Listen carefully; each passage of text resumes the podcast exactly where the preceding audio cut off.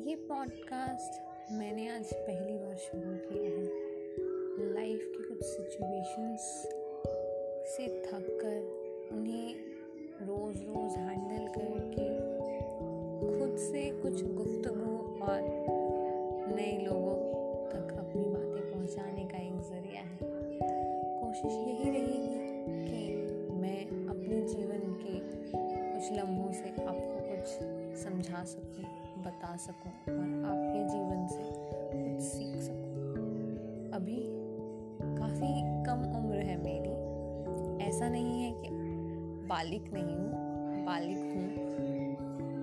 पर बालिक होने के बाद, अठारह के बाद लाइफ में काफ़ी मैंने नई चीज़ों को देखा, समझा।